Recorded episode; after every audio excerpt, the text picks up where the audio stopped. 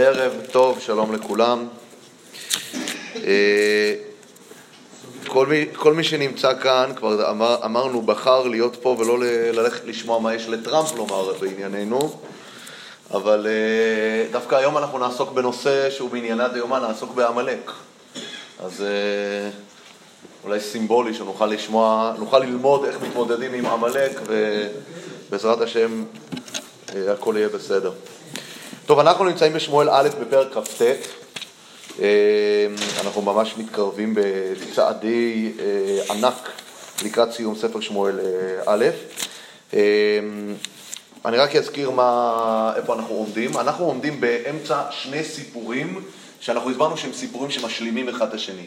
יש סיפור אחד שזה הסיפור של שאול ובעלת האוב. שאול עומד בפני הקרב הגדול מול פלישתים, זה הקרב השלישי של שאול מול פלישתים, בפעמיים הקודמות היה לו ניצחונות ניסיים, פעם אחת על ידי יונתן, פעם אחת על ידי דוד, וכעת הוא עומד לבד והוא עובד עצות והוא, בצר לו, נאלץ לפנות לבעלת האוב, אותה בעלת האוב שהוא נלחם נגד בעלי אוב. כי דוד באמת הכרית אותם, כמו שכתוב, שאול הכרית אותם, אבל בצר לו הוא ניגש אליה, והוא מעלה את שמואל, ושמואל כועס עליו, ושמואל אומר לו שהוא הולך להפסיד בקרב, ומחר אתה ובניך איתי, איתי הכוונה, במחיצתי בגן עדן, ככה אומר לו שמואל, אם אתה ככה תעשה, אם תלך לקרב בראש מורם ותקבל את הדין באהבה, אתה תהיה איתי בגן עדן, ככה אומר לו שמואל.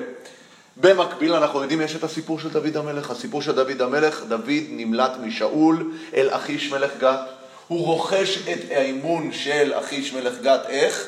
על ידי זה שהוא נותן לו, יוצר מצג שווא, הוא מראה כאילו הוא נלחם בעם ישראל בדרום, כאשר בפועל דוד בכלל לא פוגע באנשים מעם ישראל, בכלל, אלא במי הוא פוגע? בכל מיני שבטים בדרום.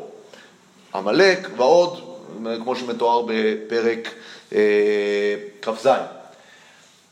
דוד רוכש את אמונו של אחיש ככה, ודוד אגב דואג, ככה כתוב שם בפסוקים, כשהוא משמיד את השבטים האלה, הוא יוצר הרס טוטאלי, אף אחד לא ניצל, לא יחיה דוד איש או אישה ולא, ולא שום דבר, כי מה שדוד רוצה לגרום זה שלא יהיה אפילו פליט אחד שיחזור ויספר לאחיש שדוד בכלל לא הורג יהודים שם. את מי הוא הורג? הוא הורג כל מיני אה, עמים אחרים מהדרום, כל מיני שבטים בנגב. זה הסיפור של דוד. כאשר בפרק שלנו, עכשיו שנלמד, פרק כ"ט, אנחנו לומדים את המשך הסיפור. מהו המשך הסיפור? המשך הסיפור הוא שדוד עכשיו עומד בפני דילמה מאוד מאוד קשה. כי אחיש, מלך גת, הוא חלק מהפלישתים. דוד רכש את אמונו של אחיש, איך? כמו שהסברנו, הוא הראה לו כאילו הוא נלחם בעם ישראל, כאשר בפועל הוא לא נלחם בהם. אחיש מאוד אוהב אותו ומקרב אותו.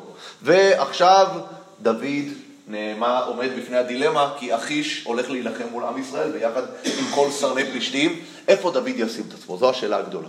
אז השאלה, אנחנו דיברנו כבר על הנושא, למה הפרקים ערוכים בצורה כזאת. הסיפור הזה של דוד המלך הוא סיפור אחד, שהוא נעצר באמצע כדי לספר את הסיפור של שאול. אנחנו ניסינו, אנחנו הסברנו איזשהו הסבר שאני אדבר עליו עוד היום, אה, למה זה מסופר בצורה כזאת. למה הסיפור של דוד לא מסופר ברצף, אלא סיפורי דוד זה פרק כ"ז וכ"ט, שאנחנו נלמד היום את כ"ט, כאשר פרק כ"ח באמצע מספר את הסיפור של שאול ובעלת האוב, למה זה כתוב בצורה הזאת. אז ההסבר אחד שדיברנו בשבוע שעבר, ואנחנו נמשיך לעסוק בו קצת, זה כי הפרקים רוצים לספר לנו על אותן סיטואציות בדיוק, איך דוד מתמודד בהצלחה, ושאול לא מצליח להתמודד איתם כמו שצריך. אז כדי ליצור את תמונת הראי הזאת ואת ההשוואה בין דוד לשאול, מספר, העורך של הספר, עוצר וקוטע את הסיפור הרציף של דוד, ומכניס באמצע את הסיפור של שאול ובעלת האוב, כדי שאנחנו נראה ונשווה, ואנחנו נראה את זה עוד היום, אנחנו נתעסק בזה, אבל יש כאן עוד נקודה, והיא נקודה חשובה לפרק שלנו. הפרק שלנו הולך לעסוק בדילמה מה דוד יעשה כשהפלישתים הולכים להילחם עם ישראל. הרי הוא נמצא בצד של פלישתים, ולא יעלה על הדעת שהוא יילחם איתם. מאוד חשוב לנו לדעת, לפני שאנחנו מתחילים ללמוד את הפרק, שעם ישראל הולך להפסיד. איך אנחנו יודעים שעם ישראל הולך להפסיד? כי זה מה ששמואל אומר כשהוא עולה בבעלת האוב. וכשאם עם ישראל הולך להפסיד, הבעיה של דוד הולכת להיות קשה שבעתיים. כי זה לא סתם שהוא הולך להשתתף במערכה, ובסדר, עם ישראל הפסידו, אז מה קרה? הוא הולך להשתתף במערכה שבה עם ישראל הולך ליפול. עם ישראל הולך להפסיד. איך מתמודדים עם סיטואציה כזאת? איך הוא הולך להתמודד עם הסיטואציה הזאת? אז בואו נתחיל לקרוא את פרק כ"ט ונראה. מה זה? איך הוא ידע מה שקרה? דוד לא ידע את מה שקרה, אבל, אבל זה, מחדד, זה מחדד לנו את הנקודה שהניסיון הזה, ש... לא ניסיון שדוד חווה, אבל הסיטואציה הזאת שדוד נמצא בה היא סיטואציה מאוד מאוד מאוד קשה. הסיכ... הסיכ... הסיכון שקיים קיים בדבר הזה. זאת אומרת, אנחנו, זה, ודא, זה נכון, דוד לא יודע שעם ישראל, אגב, יכול להיות שהוא כן יודע כי הוא מכיר את שאול, הוא מכיר את יחסי הכוחות, והוא מכיר את פלישתים גם. דוד, דוד אל. בוא, בוא, לא, לא, כדאי לא לשכוח, הוא היחיד שמכיר את שני הצדדים. הוא היה שר צבא בישראל, הוא בורח, והוא מגיע אצל פלישתים, ואצל פלישתים הוא דמות משמעותית בחצר של אחיש מלך גת. הוא מכיר היטב, ולא מן הנמנע, אני הייתי עושה את זה, שאחיש והפלישתים מנסים לדלות מדוד פרטים מודיעיניים, כדי להבין מה קורה בצד השני. דוד, אני מעריך שדוד יודע שעם ישראל הולך להפסיד. כי הוא מכיר את שאול, הוא מכיר איך העניינים שם מתנהלים, ובואו נהיה כנים גם, אנחנו צריכים לדעת את זה. שאול הוא לא, זאת אומרת, מהמערכות שאנחנו מכירים, הוא לא איש מלחמה גדול, וזה בוודאי לא ביחס לדוד. דוד הוא ה... אה, ה ה- הנכס האסטרטגי הצבאי הכי חשוב שיש לשאול זה דוד בעצמו. דוד הוא אשף המלחמות. שאול, אנחנו יודעים שלפחות בשתי מלחמות, הוא מה? הוא נאלץ להתמו... ל- להזדקק לכל מיני ניסים גדולים. המלחמה האחת שהוא הצליח לנצח בצורה הירואית, זה מלחמה שלמעשה הוא מנצח לא באופן מסודר. מה שקורה זה שהוא מוציא איזשהו צו גיוס מיידי, זה עם הנחש ההמוני, הוא חותך איזושהי פרה על 12 חתיכות ושולח לכל עם ישראל ואומר, מי שלא יצטרף אליי, ככה יעשה לבקרו. הוא מכווץ שם צבא ענק של של- יותר מ-300 אלף איש, אבל זה לא צבא מאורגן. זה כל עם ישראל, מי שבא ברוך הבא. זה כל הפלנגות, יפה, זה לא, זה לא צבא מאורגן. כששאול מתמודד עם צבאות מאורגנות, הוא לא באמת מצליח כל כך. במלחמת עמלק הוא מצליח באופן חלקי, אבל הוא לא, לא מדובר, לא, אנחנו, לא, אנחנו לא רואים שיש כאן באמת, אה, לפחות, יש אגב מלחמות שכתוב שהוא מנצח, כתוב שהוא מנצח את מואב, את עמון, וכל מיני מלחמות שלא מפרטים עליהן. אבל דוד בוודאי יודע את המצב, ככה אני חושב, אבל זה לא כתוב, זה השערה שלי, אין לי מושג. בואו נתחיל ללמוד מה קורה פה. פרק כ"ט פסוק א' ויקבצו פלישתים את כל מחניהם אפקה, וישראל חונים בעין, בעין אשר ביזרעאל, מדובר כמו שאמרנו על עמק יזרעאל, שם ליד הגלבוע, שם הולך שאול ליפול. וסרני פלישתים עוברים למאות ולאלפים, שם הם מתקבצים, מה שנקרא אזור ההתכנסות, כמו שיש היום גם במלחמה, מתכנסים שם, ודוד ואנשיו עוברים באחרונה עם אחיש, מגיע כל אחד מהמלכים, מגיע עם הצבא שלו, ואחיש מגיע יחד עם דוד בסוף. ויאמרו שרי פלישתים, מה העברים האלה? העברים, אגב, צריך לדעת שתמיד, כמעט תמיד במקרא, כשגויים מדברים על יהודים, איך הם קוראים להם? העברים, נכון? את אלוקי העברים אני אראה, ככה אומר אה, יונה. יוסף הוא נער עברי. אז עברים זה תמיד, ככה מתייחסים אליהם. אגב, זה מאוד מחדד את המדרש של חז"ל, מה הפירוש עברי, שאנחנו מצד אחד והם מהעבר השני. אז זה מחדד את הפער. הם מה שנקרא האאוטסיידרים. מה האאוטסיידרים האלה עושים פה? ככה שואלים סרני פלשתים. ויאמר אחי של שרי פלישתים, הלא זה דוד עבד שאול מלך ישראל, אשר היה איתי זה ימים או זה שנים, ולא מצאתי בו מאומה מיום נופלו עד היום הזה. וכאן אנחנו צריכים לשים לב לנקודה מאוד אה, אה, אה, חזקה. אמרנו, דוד יודע או שהוא לא יודע, אבל זה המצב שעם ישראל הולך להפסיד. מה האופציות שעומדות לדוד בסיטואציה הזאת? בואו ננסה להבין לבד. מה האפשרויות שיש לדוד כשרוצים לצרף אותו לצבא האויב עכשיו? מה האפשרויות שלו? מה האפשרויות? להצטרף. או, אופציה אחת זה להצטרף כמו שצריך. זה בגידה. או, מה האופציה השנייה? לברוח. עכשיו, לפי הערכה שלי, הוא יודע שעם ישראל הולך להפסיד. מה יהיה אם הוא יברח? הוא יהיה, יצטרך לברוח עוד הרבה. ירדפו אותו. ירדפו אותו יותר משירדפו כל אחד אחר. זאת אומרת, לברוח זה סכנה עצומה. מה הדבר השלישי שנותר לו לעשות? אולי לנסות להערים. להערים, לעשות להילחם איתם ולשבש להם את העסק, להיות מה שנקרא גיס חמישי, נכון?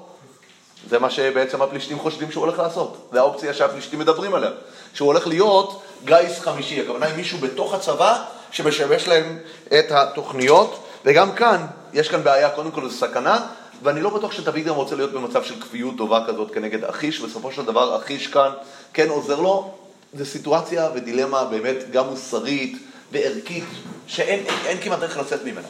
מה שהוא לא יבחר כאן לכאורה, הוא יפסיד. עכשיו צריך לזכור כאן נקודה מאוד מעניינת. כשאחיש באיזשהו מקום יוצא כאן מאוד מאוד תמים בכל הסיפור הזה. כי דוד הרי משקר עליו, אנחנו יודעים כבר מפרק כ"ז. דוד מספר לו, אני נלחם בעם ישראל, כשדוד לא נגע ביהודי אחד. במי הוא נלחם? בכל מיני שבטים. ואחיש כאן, תשימו לב איך הוא מנסה להגן עליו. אבל מצד שני, תשימו לב, אנחנו נצטרך להשוות בין הצורה שאחיש מדבר עם סרני פלישתים לבין הצורה שהוא מדבר עם דוד בעצמו, ואנחנו נראה את הפערים שזה מאוד, מאוד מספר לנו מה זה דיפלומטיה, איך עובדת דיפלומטיה. מה כאן אומר אה, אחיש לשרי פלישתים? הוא אומר, זה דוד עבד שאול. מה זה עבד שאול? כן? הוא בסך הכל איזשהו נספח של שאול, או משהו פשוט יותר, כן? הרי אם אתם זוכרים, כשדוד ברח בפעם הראשונה לאחיש, לא בפרק כ"ז, בפרק כ"ג, הרי דוד הלך לאחיש כשהוא ברח משאול עם החרב של גוליית, רצו להרוג אותו, מה הוא עשה? הוא שיחק את עצמו משוגע והזיל ריר. מה אמרו שם האנשים ל- לאחיש? הלא זה דוד מלך הארץ. מלך הארץ, זה דוד הגיבור המפורסם של עם ישראל. מה כאן אחיש אמר להם? עבד שאול.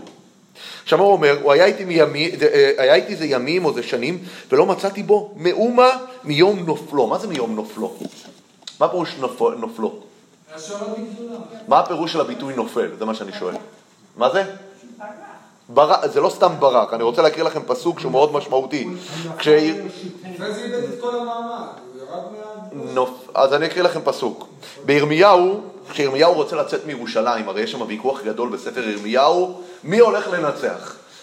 רוב העם היושב בתוך ירושלים בטוח שאנחנו נוכל לעמוד מול הבבלים. מה ירמיהו כל הזמן טוען? אנחנו הולכים להפסיד במערכה, שווה לכם לצאת ולהסגיר את עצמכם לבבלים, כי אין לכם סיכוי. ואז מה, אומר, מה כתוב שם? אז הם טוענים כלפיו, אל הכסדים אתה נופל. מה זה נופל? אתה עורק. עורק, הכוונה היא בן אדם שעובר צד. זאת אומרת, הוא מתאר כאן את דוד באיזשהו מקום קצת בוגדני, זאת אומרת, הוא אומר, מדובר כאן על עבד של שאול, שבעצם יש לו אה, אה, חולשות, הוא נאלץ ללכת ולערוק ולעבור אה, צד, הוא מציג, מציג אותו באופן שלילי, והוא אומר, ועדיין אני חושב שאפשר לסמוך עליו. זאת אומרת, הוא צריך באיזשהו מקום לעשות כאן תהליך כפול. מצד אחד הוא צריך להוריד את ערכו של דוד כדי שלא יפחדו ממנו, ומצד שני הוא צריך להגיד שהוא מאוד נאמן.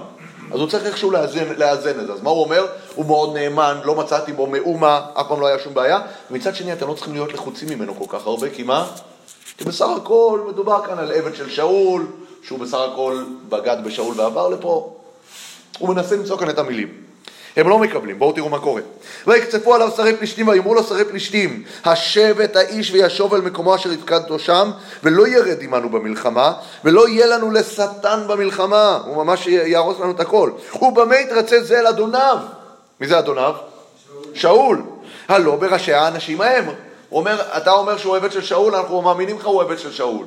הוא עדיין עבד של שאול. הוא בא לפה כדי לעשות לנו כאן סבוטאז', לפורר לנו את הצבא, והוא יבגוד בנו, ויסג... ובסופו של דבר הוא גיס חמישי. הלא זה דוד אשר יענו לו במחולות לאמור, היכה שאול באלפיו ודוד ברבבותיו. זה פעם שנייה אגב שאותם פלישתים משתמשים בטיעון הזה. גם בפעם הקודמת שהוא היה אצל אחיש כשהוא נאלץ להשתגע, מה הם אומרים לדו... לאחיש? הלא זה דוד אשר אמרו אליו, נכון? אתה לא יכול לזלזל בו, אתה צריך להבין שיש כאן בן אדם עם כוחות, כנראה שהם יודעים מה הם מדברים. אז הם משתמשים עוד פעם בטיעון הזה. עכשיו, דבר מרתק, לשים לב, שיש פסוק שנמצא בפרק י"ד פסוק, כ"א, דיברנו עליו בזמנו.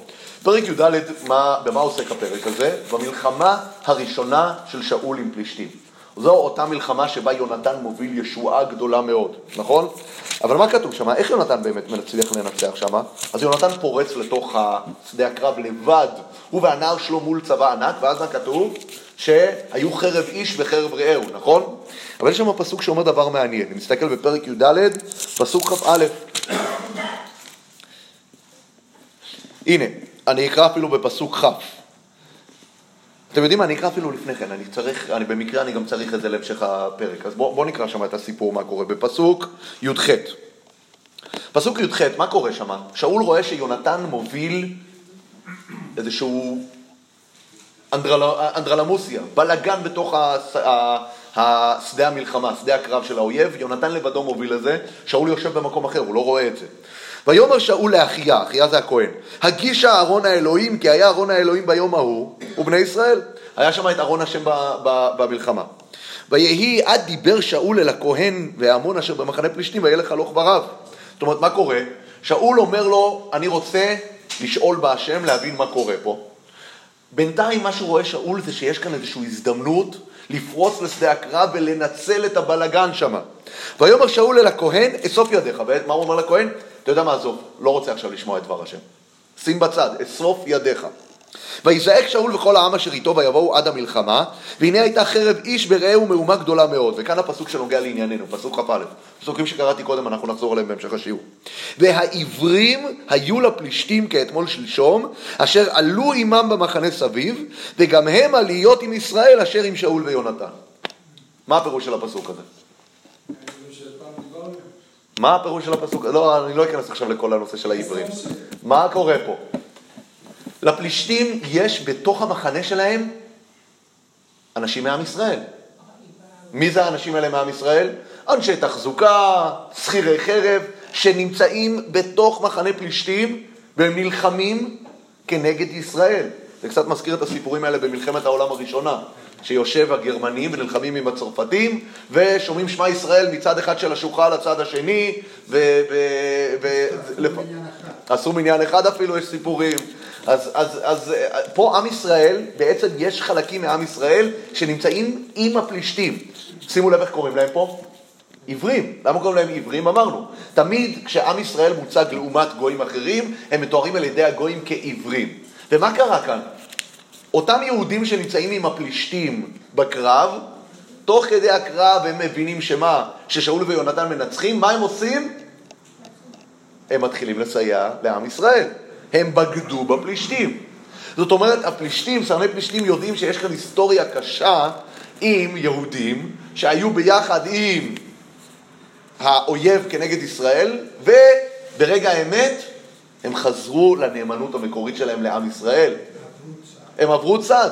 עכשיו, אתם צריכים לדעת שהאמת היא, דיברנו על זה כבר הרבה פעמים, שזה אחת מההאשמות הכי קלאסיות של גויים נגד יהודים, ויכול להיות, ואני אומר לא מן הנמנע שזה האשמה שיש בה הרבה מן האמת. אנחנו צריכים לדעת שיהודי, כאשר הוא נמצא בתוך איזשהו ממשל, הנרי קיסינג'ר, מי שזה לא יהיה, אם הנאמנות, הנאמנות הראשונה שלו צריכה להיות לעם ישראל. אם הוא דואג למישהו אחר, לאמריקה, לפני שהוא דואג לעם ישראל, משהו חסר ביהדות שלו. יהודי נאמן קודם כל לעם ישראל, ולכן האנטישמים צודקים, ישנו עם אחד מפוזר ומפורד, כן. זה עם מפוזר ומפורד והוא שומר נאמנות אחד לשני והכל, כי הנאמנות שלו לעם ישראל צריכה להיות קודמת לנאמנות שלו לכל לאום אחר שהוא נמצא בתוכו. וכשעם ישראל נמצא שם עם הפלישתים, ברגע האמת הוא מתהפך, עובר צד ומסייע להם. וכאן אומרים הפלישתים לאחיש, הם משתמשים גם באותו ביטוי, עיוורים, כבר יש לנו היסטוריה קשה איתנו, זה מה שדוד יעשה לנו בדיוק. עכשיו, מה עושה, מה עושה אחיש? אחיש נמצא בבעיה. הוא שמח מאוד על דוד, דוד גם עזר לו, ועכשיו הוא צריך להציג את זה לדוד, אז בואו נראה איך הוא מציג את זה לדוד. ויקרא אחי של דוד ויאמר אליו, חי השם כי ישר אתה, וטוב בעיניי צאתך ובואך איתי במחנה, אני אוהב אותך ואתה בסדר איתי והכל טוב. כי לא מצאתי בך רעה מיום בואך אליי עד היום הזה. זה אומר שדוד הצליח לשקר עליו באופן מוחלט. שום דבר הרמטי, השקר הזה של דוד לא הצליח להגיע לאחיש. ובעיני הסרנים לא טוב אתה. ואתה שוב ולך בשלום, ולא תעשה רע בעיני סרני פלישתים. הוא אומר, זה לא אשמתי, זה אשמת הסרנים, אתה לא יכול לצאת במלחמה. בקיצור, דוד ניצל מהפלונטר הגדול. ומי מציל אותו? לא הוא, לא לבד. הקדוש ברוך הוא מצליח לסובב את זה, שדוד, וזה, אם תחשבו על זה, המוצא הכי טוב שיכול להיות דוד מהפלונטר הזה, זה יהיה מצב שמה? שהם יגידו שהם לא רוצים אותו. פיטרו אותו. זה מצב שיש את המצבים האלה שאתה גורם לעצמך להיות מפוטר, כאן דוד לא עשה את זה, ונראה, דוד משחק כאן את המשחק עד הסוף, כי מיד מה קורה? דוד מבין שאם הוא לא יתווכח, אחיש עלול לחשוב שבאמת טוב לו עם זה שהוא לא נלחם. אז מה עושה דוד מיד? ואומר דוד אל אחיש, כי מה עשיתי? ומה מצאת בעבדך מיום אשר ראיתי לפניך עד היום הזה? כי לא אבוא ונלחמתי באויבי אדוני המלך. דוד חייב לשחק את המשחק כאילו, מה? אני רוצה להילחם בעם ישראל. שאול הזה, איכס, אני רוצה להילחם בו. אתה, לא, אתה לא נותן לי לעשות דבר כזה, זה לא, זה לא לעניין. עכשיו, דוד יודע שאחיש לא יסכים, אבל הוא יודע שהוא חייב לצאת נאמן. ויאמר אחיש, ויאמר אל דוד, ידעתי כי טוב אתה בעיני, בעיניי כמלאך אלוהים. שימו לב, למה הוא אומר לו כמלאך אלוהים? איך הם הציגו אותו לפני כן? כשטן, נכון? מה הם אומרים? בואו תראו. בפסוק, אה, בפסוק אה, אה, ד' ולא יהיה לנו לשטן במלחמה. אחיש אומר לו, אתה לא שטן, אתה מלאך אלוהים. אך שרי פלישתים אמרו, לא יעלה עמנו במלחמה. ואתה השכם בבוקר, ועבדי אדונך אשר באו איתך, והשכמתם בבוקר, ואור לכם, ולכו. כן? אגב, שימו לב שדוד, גם כשהוא מדבר עם אחי שהוא מציג את עצמו, הוא אומר, עבדך, אני עבד שלך, לא עבד של שאול. סרני פלישתים מציגים אותי כעבד של שאול, שנאמן לשאול, אני עבד שלך ואני נאמן לך. ואתה השכם בבוקר, ועבדי אדונך אשר באו איתך, והשכמתם בבוקר, ואור לכם ולכו. וישכם דוד הוא ואנשיו ללכת בבוקר, לשוב אל ארץ פלישתים, ופלישתים עלו ישראל. שימו לב דבר מעניין. איזה מילה חוזרת על עצמה הכי הרבה בפסקים י"א?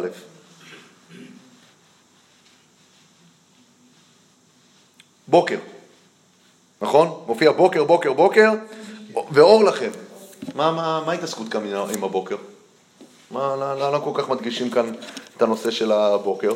אז כאן צריך לשים לב לנקודה מעניינת, וזה כבר מקדים לנו את מה שהולך להיות אה, בפרק הבא.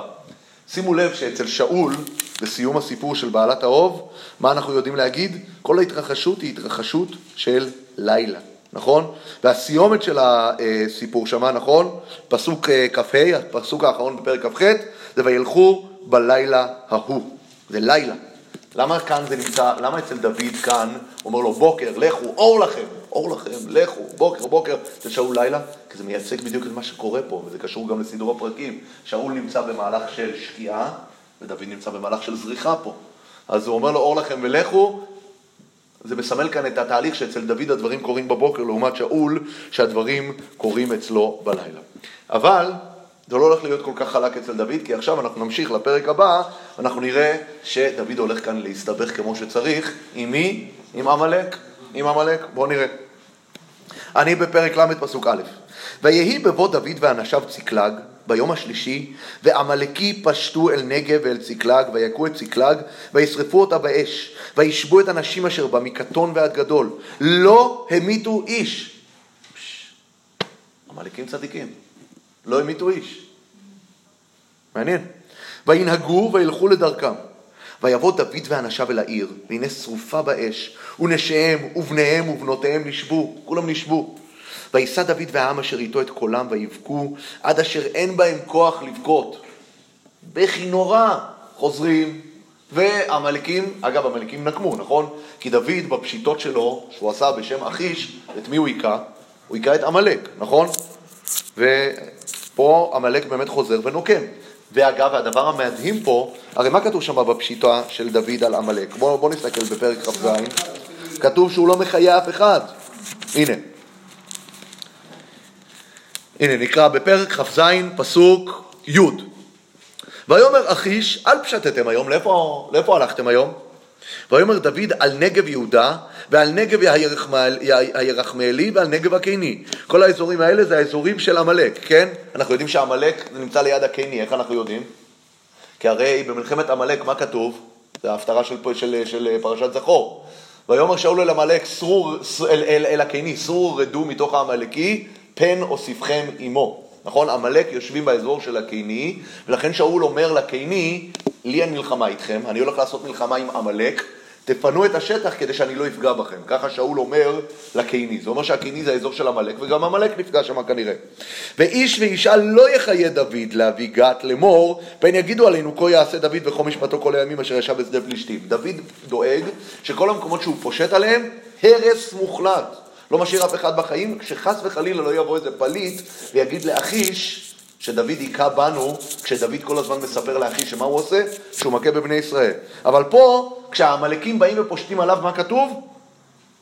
מחיים, לא, לא המיתו איש. כאילו יוצא כאן עמלק עם הצדיקים. נכון? מוזר. לא. לא המיתו איש. בואו נמשיך.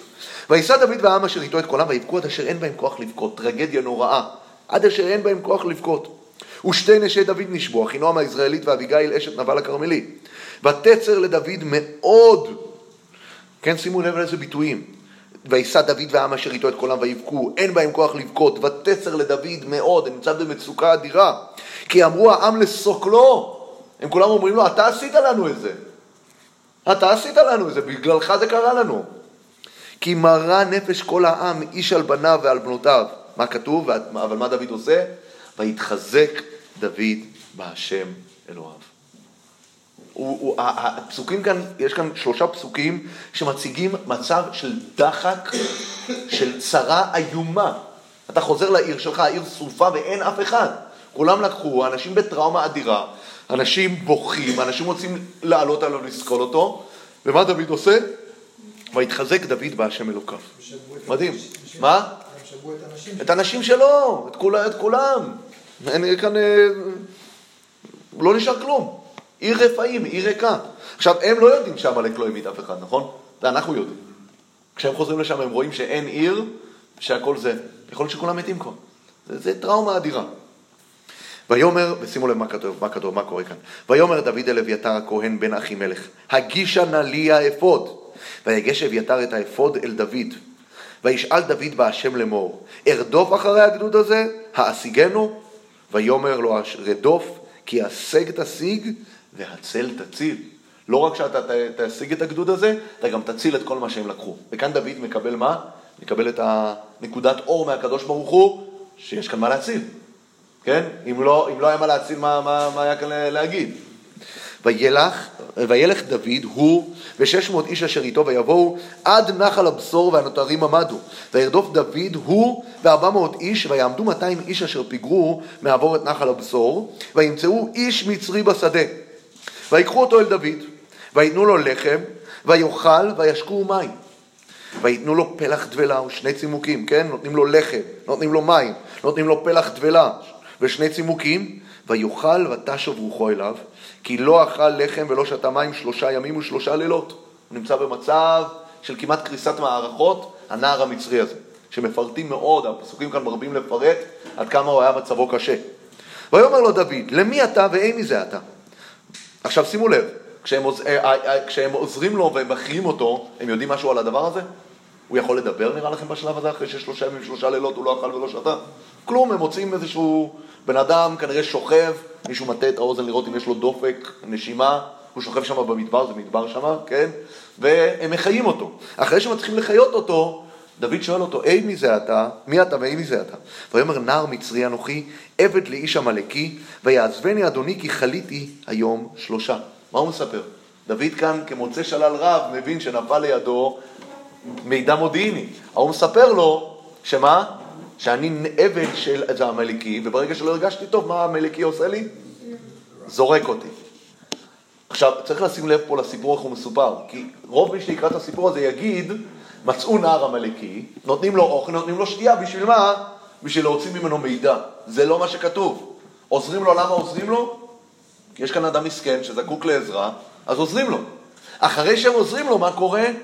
הם מבינים שיש להם יכולת להשתמש במידע שיש לו, והוא מספק להם את המידע. ואז הוא אומר, אנחנו פשטנו נגב הכרתי ועל אשר ליהודה ועל נגב כלב, ואת צקלג שרפנו באש. ויאמר אליו דוד, התורידני אל הגדוד הזה? ויאמר, הישבעה לי באלוהים אם תמיתני ואם תסגרני ביד אדוני, והורידך לגדוד הזה. הנער הוא באימה. הוא אומר, בסדר, אני אנסה לעזור לך, כי אתה באמת הושעת אותי, והחיית אותי, והצלת את חיי, אבל אני מפחד ממך שלא תמית אותי ולא תסגיר אותי. ויורידו, והנה נטושים על פני כל הארץ, אוכלים ושותים וחוגגים. בכל השלל הגדול אשר לקחו מארץ פלישתים ומארץ יהודה. ויקם דוד מהנשף ועד הערב למחרתם. הנשף הכוונה היא הבוקר, כן? מהבוקר עד הערב למחרתם, ולא נמלט מהם איש. כי אם ארבע מאות איש נער אשר רכבו על הגמלים וינוס והורג את כולם, חוץ מארבע מאות שהצליחו להתחמק ולברוח. ויצל דוד את כל אשר לקחו עמלק, ואת שתי נשיו הציל דוד, מציל את כולם, ולא נעדר להם מן הקטון ועד הגדול ועד בנים ובנות ומשלל, כולם ניצלו. נס אדיר. הם נפלו לידיים של עמלק ויצאו כולם, אין אחד שמת. עד בנים ובנות ומשלל ועל כל אשר, ועד כל אשר לקחו להם. הכל השיב דוד. ויקח דוד את כל הצאן והבקר נהגו לפני המקנה ההוא, ויאמרו זה שלל דוד. זה השלל של דוד. הם מפארים כאן את דוד. ויבוא דוד אל 200 האנשים אשר פיגרו מלכת אחרי דוד, ויושיבום בנחל הבשור, ויצאו לקראת דוד, האנשים שנשארו מאחורה, היותר חלשים, המבוגרים, שלא יכלו באמת לעמוד בקצב של המרדף, הם נשארו מאחורה, ויצאו לקראת דוד ולקראת העם אשר איתו. ויגש דוד את העם, וישאל להם לשלום, הוא רואה את האנשים שהוא השאיר מאחורה, מה שלומכם, הכל בסדר? ויען כל איש רע ובליעל מהאנשים אשר הלכו עם דוד, אנחנו נסיים את הפרק ואז אנחנו נחזור לדבר עליו, אני רק אקרא אותו עד הסוף. הל- הלכו עם דוד ויאמרו, יען אשר לא הלכו עמי, לא ניתן להם מהשלל. מה אומרים אנשי הבליעל? הרי אנחנו זוכרים, לדוד יש אנשים מרי נפש, זה לא בדיוק הסלטה ושמנה של החברה שנמצאים עם דוד. מי נמצא פה עם דוד? אנשים מרי נפש, אנשים קצת פושטקים שנמצאים עם דוד, אומרים אנחנו לא הולכים לחלוק איתם, לא ניתן להם מהשלל אשר הצלנו, כי אם איש את אשתו ואת בניו, וינהגו וילכו. אומרים, אנחנו, הם לא ישתתפו איתנו בקרב, הם פרזיטים, הם לא הולכים לקבל שום דבר. ויאמר דוד לא תעשו כן אחי. את אשר נתן השם לנו וישמור אותנו, וייתן את הגדוד הבא עלינו בידינו. ומי ישמע לכם לדבר הזה? כי כחלק היורד במלחמה, וכחלק היושב על הכלים, יחדיו יחלוקו. יש תומכי לחימה, יש לוחמים, כולם ביחד חולקים את השלל. ויותר מזה, ויהי מהיום ההוא ומעלה וישמח לחוק ולמשפט לישראל עד עצם היום הזה. באותו רגע דוד לא רק פותר את הבעיות שלו בתוך העם שלו, אלא הוא מייצר סטנדרטים צבאיים שיעמדו לעם ישראל למה? לדורות. ויבוא דוד אל צקלג וישלח מהשלל למי עוד? לא רק לאנשים שישבו על הכלים, לכל עם ישראל כמעט הוא שולח, לא לכל עם ישראל, לכל השבט שלו. ויבוא דוד אל צקלג וישלח מהשלל לזקני יהודה לרעהו לאמור, הנה לכם ברכה משלל אויבי השם, ושימו לב, יש לכם תנ"ך מעומד, אתם רואים שיש כאן פתאום שירה, נכון? העימוד של המילים הוא עימוד על פי המסורה בצורה של שירה. למי הוא שולח? לאשר בבית אל, ולאשר ברמות נגב, ולאשר ביתיר, ולאשר בערוער, ולאשר בספמות, ולאשר באשתמוע, ולאשר ברחל, ולאשר בערי הרחמאלי, ולאשר בערי הקני, ולאשר בחומה, ולאשר בבורשן, ולאשר בעתך, ולאשר בחברון, אחרונה חביבה. ולכל המקומות אשר התהלך שם דוד, הוא ואנשיו. מסופר פה בצורה של שירה. אתם מבינים מה זה? שיר הלל לדוד שמנצח במלחמה, וחולק את השלל עם מה? עם כל שבט יהודה. אז מה קורה פה? יש לנו כאן הבעיות שעלינו לפתור, זה קודם כל, מה הסיפור פה של דוד עם עמלק? למה זה נכנס פה?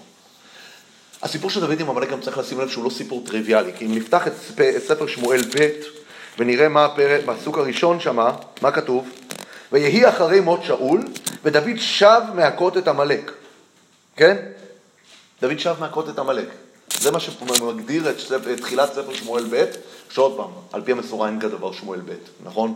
שמואל א' ושמואל ב' זה אותו ספר, הנוצרים חילקו את זה.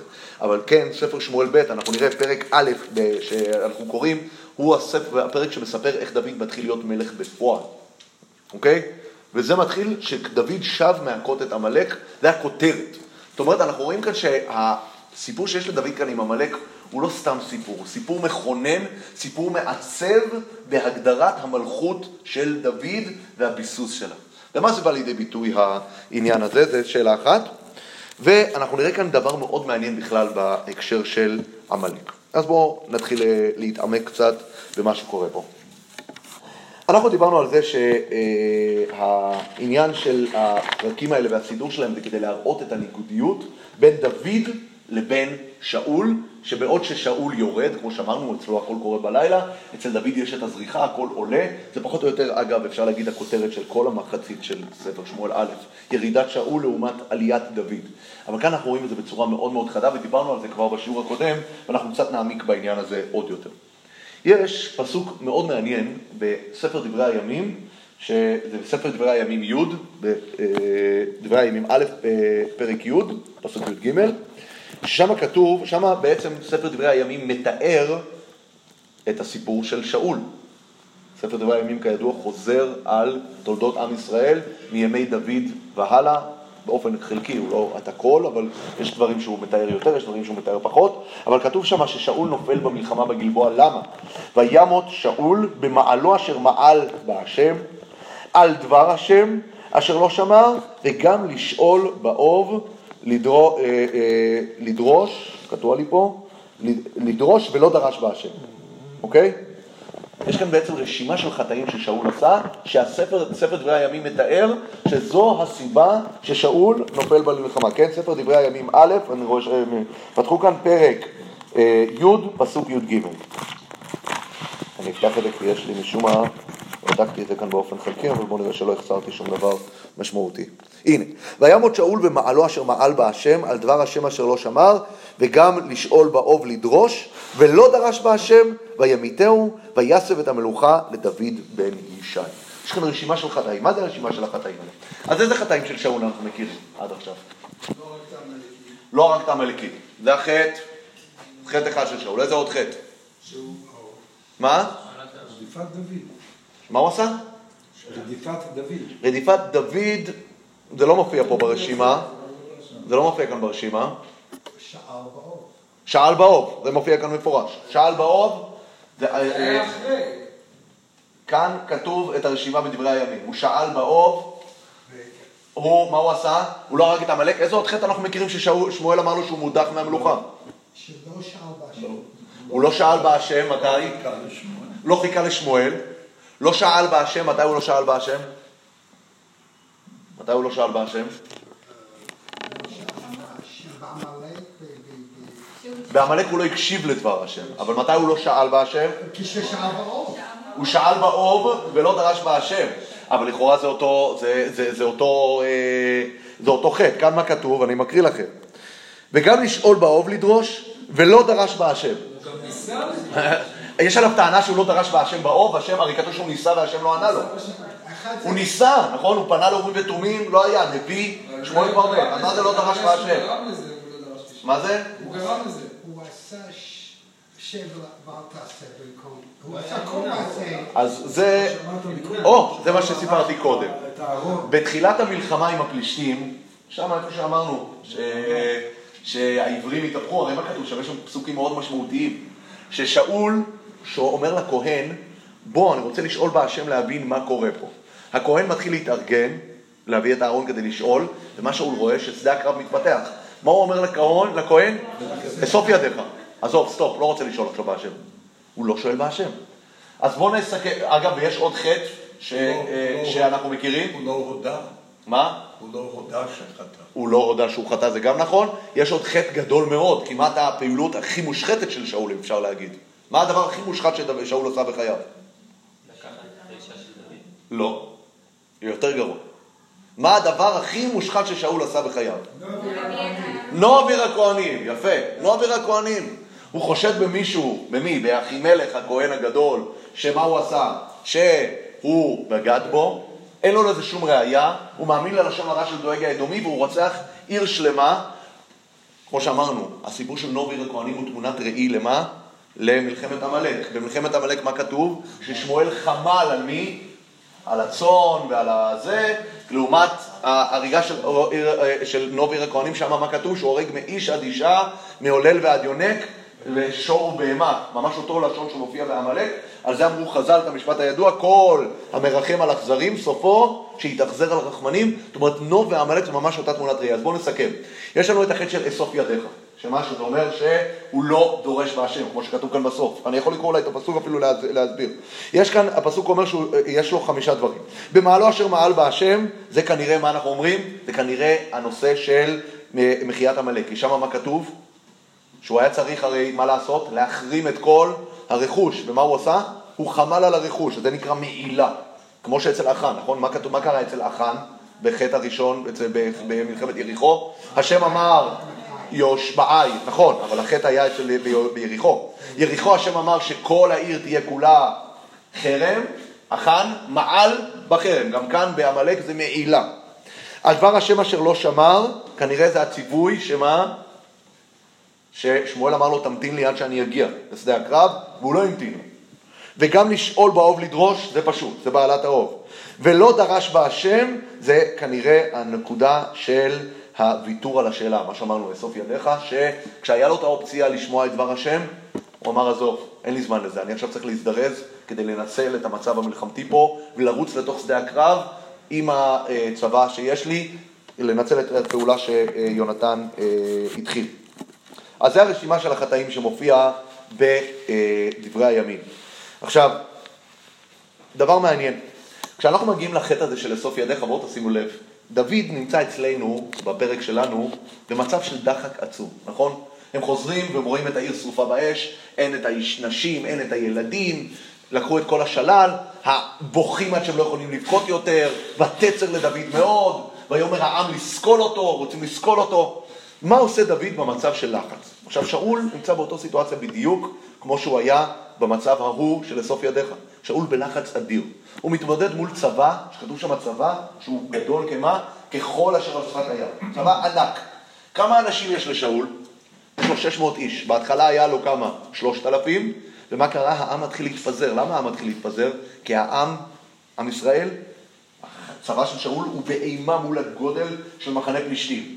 העם הזה מתפזר לו, נשאר 600 איש, הוא כולו בלחץ. הוא רואה שמשהו מתחיל לזוז שם בתוך המחנה, נכון? אז מה, ואחד מהדברים ששאול עושה שם כשהוא רואה שהעם מתחיל להתפזר, הוא מקריב את הקורבן, והוא נופל עוד הפעם, שכאשר משהו מתחיל לזוז בשדה הקרב, הוא ממהר לרוץ לשדה הקרב לפני שהוא שואל את השם מה לעשות. הדבר הזה מאוד מודגש גם בלשון הפסוקים. הפסוק שאצלנו מופיע, מה כתוב אצלנו?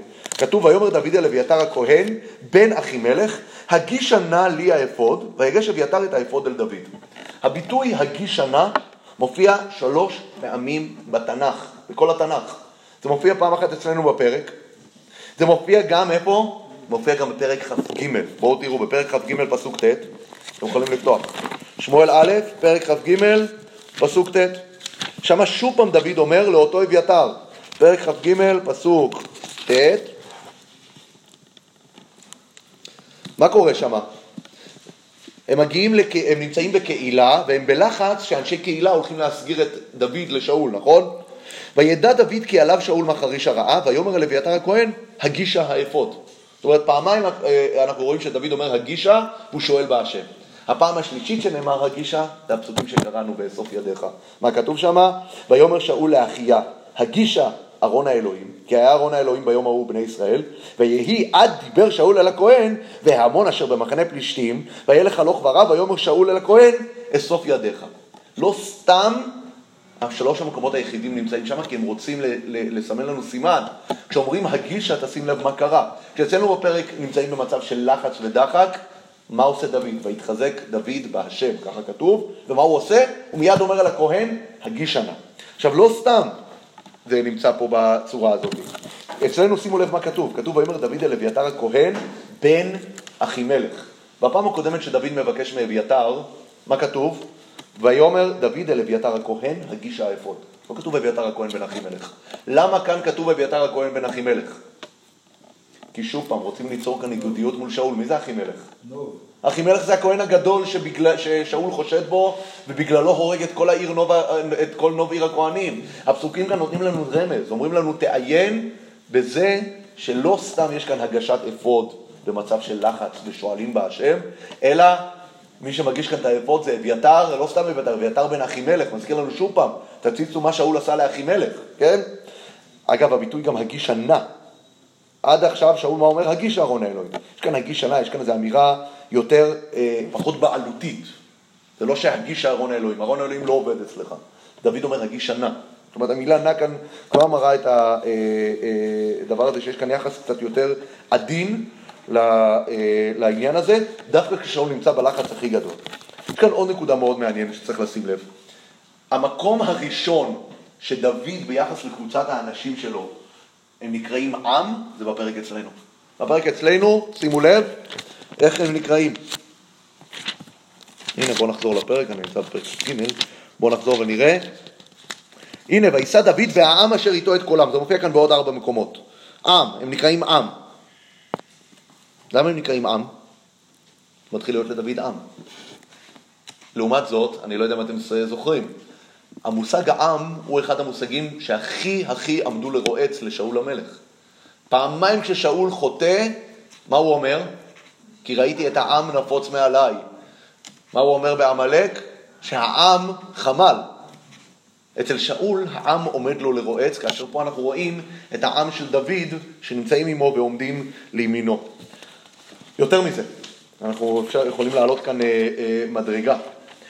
אם תשימו לב, דוד, אותו עמלק ששאול בגללה מאבד את המלוכה, הרי במלחמת עמלק זו המלחמה שבה שמואל בא לשאול ואומר לו, איבדת את המלוכה לגמרי ונתנה אה, השם לרעך הטוב ממך, נכון? מיד אחרי מלחמת עמלק שמואל הולך וממליך את דוד. שאול חומל על העמלקים, כשדוד מה עושה? נלחם בהם עד חורמה. מה עוד? שאול, מה עושה שם? חומל על שלל. מה דוד עושה? דוד לא היה שום ציווי להחרים את השלל, נכון? הרי דוד הולך לפעולת, מה? הצלה. הקדוש ברוך הוא לא אומר לו מילה על השלל. דוד לוקח שלל, ומה הוא עושה איתו? מחלק אותו לכולם. מחלק ליושבים על הכלים, לזקני יהודה בכל הערים. זה האנטיתזה הכי גדולה לשאול. אם שאול הולך כנגד דבר השם שאמר לו בפירוש, אל תיקח שלל. הוא חומד את השלל, כן? חמד את השלל, ככה שמואל אומר לו, חמדת, נכון? דוד, שלא נאמר לו שום ציווי, דוד יכל לקחת את כל השלל לעצמו, כמו שאנשיו גם אומרים, שימו לב, אנשיו אומרים את זה בצורה מאוד ברורה. בסוף, אה, אה, וזה שלל דוד, איפה זה? אני, זה. פסוק כ', זה שלל דוד, דוד יכל לקחת הכל לעצמו. מה עושה דוד? מחלק לכולם. זה הכי אנטיתזה שיכול להיות לשאול, זה הסיפור של דוד פה עם השלל. יש כאן עוד נקודה, והיא נקודה מאוד, אה, מאוד אה, משמעותית. הרי אנחנו יודעים שמה? ששאול, מתחילת דרכו כמלך, הוא היה צריך להתמודד עם סיטואציה, דיברנו עליה הרבה בתחילת מלכות שאול, סיטואציה של דימוי עצמי נמוך. אמנם שאול היה גבוה משכמו ומעלה, אבל הוא בעצמו לא העריך את עצמו מספיק, הוא היה נחבא אל הכלים. זה היה אחד מהדברים ששמואל ניסה ללמד אותו. איך לאזן בין הענווה שלך לבין היכולת שלך לשלוט ולהוביל את הקו שלך. שלא העם יוביל אותך, כמו שראינו פעמיים, שאול נפל כי העם הוביל אותו. נכון? כאן הוא רואה את העם נפוץ מעליו, אז הוא נגרר אחרי מה שקורה עם העם. אצל עמלק הוא נגרר אחרי העם. מלך צריך לדעת איך לשלוט. אז מה קורה אצל שאול? שאול כתוב בהתחלה, שאנחנו יודעים אגב ששאול מאבד את המלוכה, כששאול מאבד את המלוכה, מה אומר לו שמואל? הוא אומר שמואל, הלא אם קטון אתה בעיניך, ראש שבטי ישראל אתה, והמשכך השם למלך על ישראל. זה התוכחה של שמואל על שאול כשהוא מאבד את המלוכה. הוא אומר, אם קטון אתה בעיניך, אתה לא מעריך את עצמך מספיק, שאול. אתה גבוה, אתה חזק, אבל העם מצליח איכשהו לסובב אותך. ואנחנו רואים דבר מעניין. אחרי ההמלכה של שאול, מה כתוב שמה? וגם שאול הלך לביתו גבעתה, וילכו עמו כל החיל אשר נגע אלוהים בליבם, ובני בליעל אמרו, מה יושיענו זה? ויבזוהו ולא הביאו לו מנחה, ויהי כמחריש. זאת אומרת, אחרי ההמלכה של שאול, הרי עושים את כל הגורל, שאול מתחבא, נכון? הוא נחבא אל הכלים, ובסופו של דבר מביאים אותו וממליכים אותו, נכון? מה קורה? עומדים שם אנשים ואומרים, מי זה? מה הוא? סתם כלומניק. ככה הם אומרים. אנשי בליעל. ושאול לא מגיב. ויהי כמחריש. גם דוד מתמודד עם בני בליעל אצלנו בפרק, נכון? מה אומרים בני הבליעל אצלנו בפרק? אנחנו לא הולכים לחלוק את השלל. שימו לב איך דוד מתמודד עם בני בליעל ואיך שאול. שאול מחריש. אה, מחריש. מה עושה דוד? דוד יודע להגיד להם, הרי מה אנחנו אומרים? ויען כל איש רע ובליעל מהאנשים אשר הלכו עם דוד ויאמרו יען אשר לא הלכו עמי לא ניתן להם לשלם. מה אומר דוד? ויאמר דוד לא תעשו כן אחד. את אשר נתן השם לנו וישמור אותנו וייתן את הגדוד ודוד לא רק מתקן אותנו, הוא מייסד את זה כחוק לדורות. שלל של יורדים במלחמה כמו השלל של תומכי הלחימה. הוא יודע גם להגיד, אגב, איך הוא מצליח להרגיע אותם? שימו לב, זה לא שדוד כאן, דוד משתמש דווקא בכלי של ענווה כדי לפעול בכוח, כי הרי מה הם אמרו? זה שלל דוד, נכון? דוד אומר לא, זה השלל אשר נתן השם לנו, שימו לב מה הוא אומר, אל נא אחי, לא תעשו כנחי, ככה אומר, אומר דוד לא תעשו כנחי, את אשר נתן השם לנו וישמור אותנו, הוא אומר להם זה לא אני, השם עשה את כל הדבר הזה. ואם השם עשה את כל הדבר הזה, זה כדי לחלוק עם אחרים.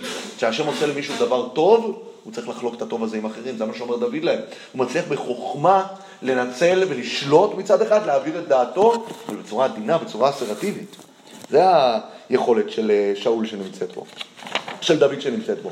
עכשיו, הדבר המרתק זה, אם נסכם כאן את כל ההנגדות האלה שעשינו, אנחנו רואים שכמעט כל חטא וחטא ששאול נפל בו, הבאנו רשימת החטאים, דוד מצליח בו בפרק שלנו. הוא לא השמיד את עמלק, את שאול, אצלנו דוד מצליח להשמיד את עמלק, חוץ ממה כתוב? היה 400 אנשים. דוד היה רוצה גם להרוג אותם, אלא מה קורה? לקחו את הגמלים והם נסו, דוד לא שחרר אותם, הם הצליחו לנוס. אנחנו יודעים ששאול אומר, אסוף ידיך, אל תשאל בהשם, דוד דווקא בשעת הלחץ הכי גדולה, מה הוא עושה? הוא שואל בהשם, נכון? דוד צמוד לגמרי לדבר השם. אנחנו יודעים על שאול שיש לו את הזלזול בכהנים, הוא הורג את הכהנים. כאן אצל דוד אנחנו רואים את המעמד של אביתר, איך זה מעמד מרכזי אצלו בשעה של צרה, הכתובת הראשונה שלו זה לשאול מה? לשאול את הכהנים מה לעשות. עם שאול במצב, אגב, שאול כשהוא הולך לבעלת האוב, מה כתוב? ויאמר שאול צר לי מאוד, מיד אחרי שהבעלת האוב אומרת לו, הנה אתם יכולים לראות. איפה זה? סליחה, זה, זה מה שהוא אומר ל... ל... הנה, שאול אומר לדוד, לשמואל, פרק, פסוק ט"ו, פרק כ"ח, פסוק ט"ו. ויאמר שמואל לשאול, למה הרגזתני להעלות אותי? ויאמר שאול, צר לי מאוד. כששאול צר לו מאוד, מה הוא עושה? הוא פונה לבעלת האוב. כשדוד נמצא במצב שצר לו, הרי מה כתוב? התצר לדוד מאוד. מה הוא עושה? הוא פונה לדרוש את השם. כל הפרק הזה עוסק בהנגדה, ואם תשימו לב דבר מרתק. אם אפשר לסכם בסוגי החטאים של שאול, אני הייתי אומר דבר כזה. יש לו, שאול נופל, דבר ראשון, בהנהגה שלו מול העם, נכון? העם, לחץ העם גורר אותו פעמיים, כמו שראינו, גם במלחמת עמלק העם רוצה לחמול, וגם במלחמת פלישתים, כשהוא לא מחכה לשמואל להעלות את הקורבן, מה קורה? הוא רואה את העם נפוץ מעליו, אז הוא הולך ומקריב. זאת אומרת, הוא לא מצליח, אין לו עמידה איתנה מול העם.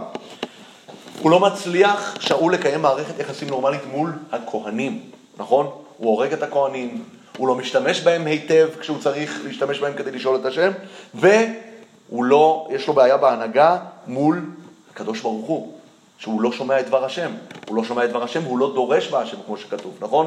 זה לא רק זלזול בכהנים, שהוא פוגע בהם גם באופן ישיר בהריגת כהני נוב, אלא זה זלזול בדבר השם, והוא לא מעריך את הקשר הישיר ואת היכולת לדרוש בהשם ישירות. הדברים האלה למעשה מייצגים דבר שדיברנו עליו הרבה פעמים. המערכת השלטונית של עם ישראל מורכבת מארבעה קודקודים שדיברנו עליהם, ראשי תיבות משכן, מלך, שופט, כהן ונביא. שאול ודוד הם ממלאים את הפונקציה של המלך. הם צריכים שיהיה לידם, בצמוד למלך, כדי שיהיה הנהגה מרוכזת ומסודרת ומאוזנת בעם ישראל, צריך שיהיה לידם שופט, כהן ונביא. מה התפקיד של שופט? שופט זה לעשות סדר בעם. שופט דואג שפטאתם בין איש ובין רעהו, נכון? זה שופט. היכולת להנהיג את העם. כהן זה עבודה בבית המקדש, זה הכהנים. ונביא זה דבר השם. מול שלושת המוסדות שאמורים ללוות את שאול כמלך, שאול נכשל. נכשל מול הכהנים, נכשל מול העם, מול הכוח להנהיג את העם, שזה נקרא כוח המשפט, נכון? אנחנו יודעים הרי ששופטים, בספר אה, אה, שופטים, הם נקראים שופטים לא בגלל שהם בית דין. לשפוט הכוונה היא להנהיג, נכון? זה הכוונה, ל, ל, ל, זה, זה הכוונה להנהיג את העם זה לשפוט אותו. אה, ושאול נכשל בדבר הזה, ודוד מצליח בדבר הזה, והיכולת לקיים מערכת יחסים בריאה מול הנבואה מול הקשר הישיר עם הקדוש ברוך הוא, מול דבר השם שעובר. זה יכול לעבור דרך נביא, זה יכול לעבור דרך ארון השם, דרך הכהן, דרך האפוד, האורים ותומים, כל האמצעים האלה שמופיעים פה.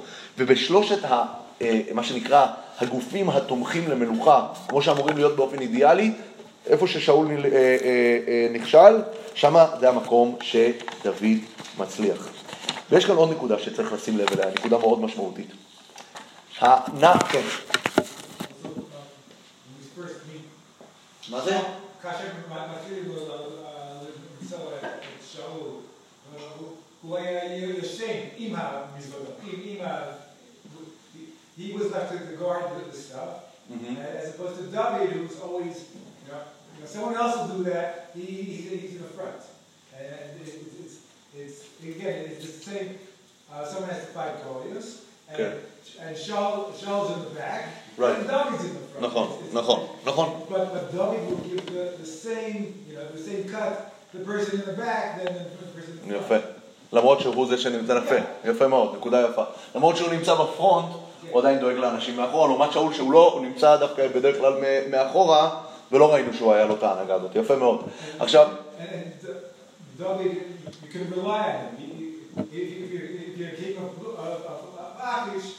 כן, יפה מאוד, יפה. מאוד, יפה מאוד, נקודה יפה. נכון. יפה, יפה מאוד, יפה מאוד. עכשיו, הנקודה האחרונה שאני רוצה לסיים איתה זה, לשים לב ברמה ההיסטורית, שעמלק יש לו את המקום הזה שהוא תמיד מפציע במקומות מאוד משמעותיים. עם ישראל מגיע להיכנס לארץ, מי נמצא בדרך? עמלק, רפידים, נכון?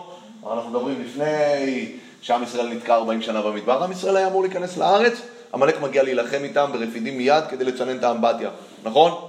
אנחנו יודעים שעכשיו עולה המלוכה, עמלק נמצא כאן. לפני ששאול מתחיל, מבסס את המלכות שלו, לפני שדוד מתחיל. אנחנו יודעים בבית שני, לפני, ש... לפני שמצליחים לבסס את שיבת ציון, עוד פעם, המן האגגי, עמלק נמצא.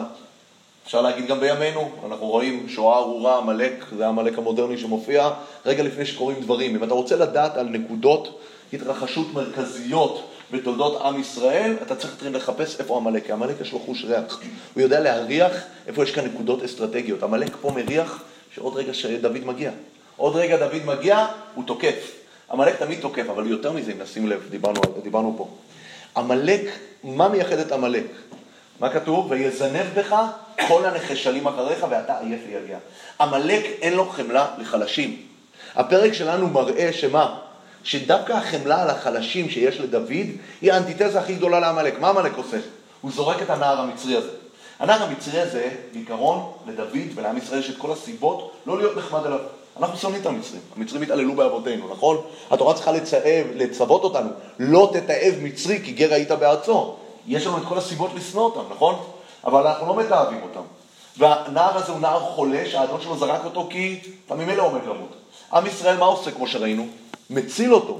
עם ישראל עדיין לא יודע שהוא יכול לתת לו מידע מודיעיני, הוא מציל אותו כי מה? כי הוא מרחם עליו. לעומת המלאקי שנוטש אותו. יש את החלשים פה בפרק, מי זה? האנשים שנשארו מאחורה, כי מה קרה להם? הם זינבו מאחורה, נכון? מי זה ה-200 איש שנשארו מאחורה? מה כתוב? בואו נקרא את התיאור שלהם. למה הם נשארו מאחורה האנשים האלה? הם פיגרו מלכת, נכון? הם פיגרו מלכת. אנחנו יכולים לראות. מה כתוב? הנה. ויעמדו 200 איש אשר פיגרו מעבור נחל בצור. למה הם פיגרו? הם היו חלשים. עייף ויגע. האנשים האלה שהם המסכנים, מה אומר דוד? אצלנו המסכנים לא נשארים מאחורה. אצלנו המסכנים, החלשים, העייפים והיגעים, שהעמלק בדרך כלל מזנב בהם, זה האנשים שאנחנו דואגים להם. זה האנשים שאנחנו דואגים להם. זה מדהים לראות את התובנה הזאת דווקא כאן בפרק, איפה אנחנו רואים את הכוח של ישראל כנגד עמלק ביכולת שלך לראות איך עם ישראל מכניס את הדאגה לחלשים לעומת עמלק שמנצל את החולשה. אנחנו יודעים גם על הנאצים יימח שמם, שחולשה הייתה סיבה להשמדה. הם הרגו נכים, הם הרגו חלשים.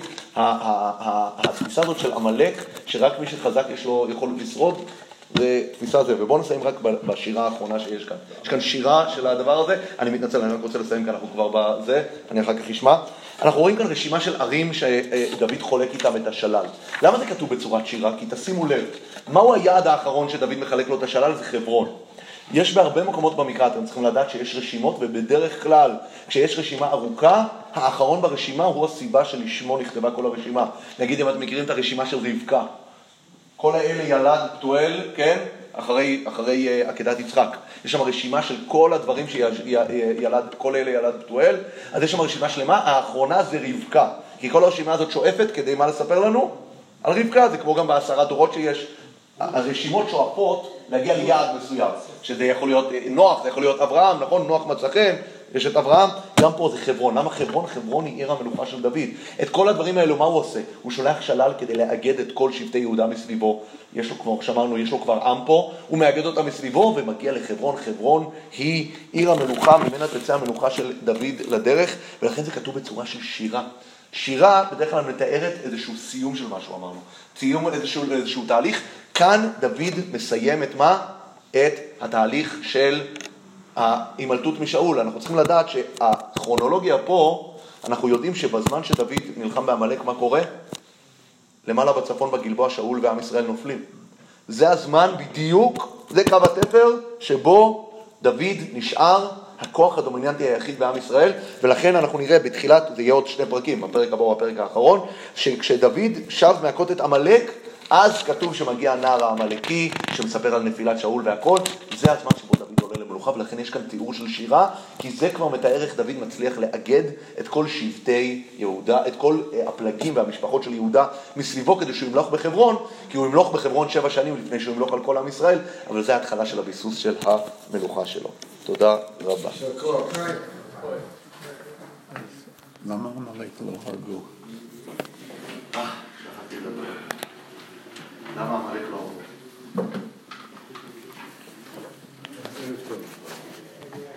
למה עמלק לא הרגו? לא, לא, לא, לא, לא, אני לא זוכר.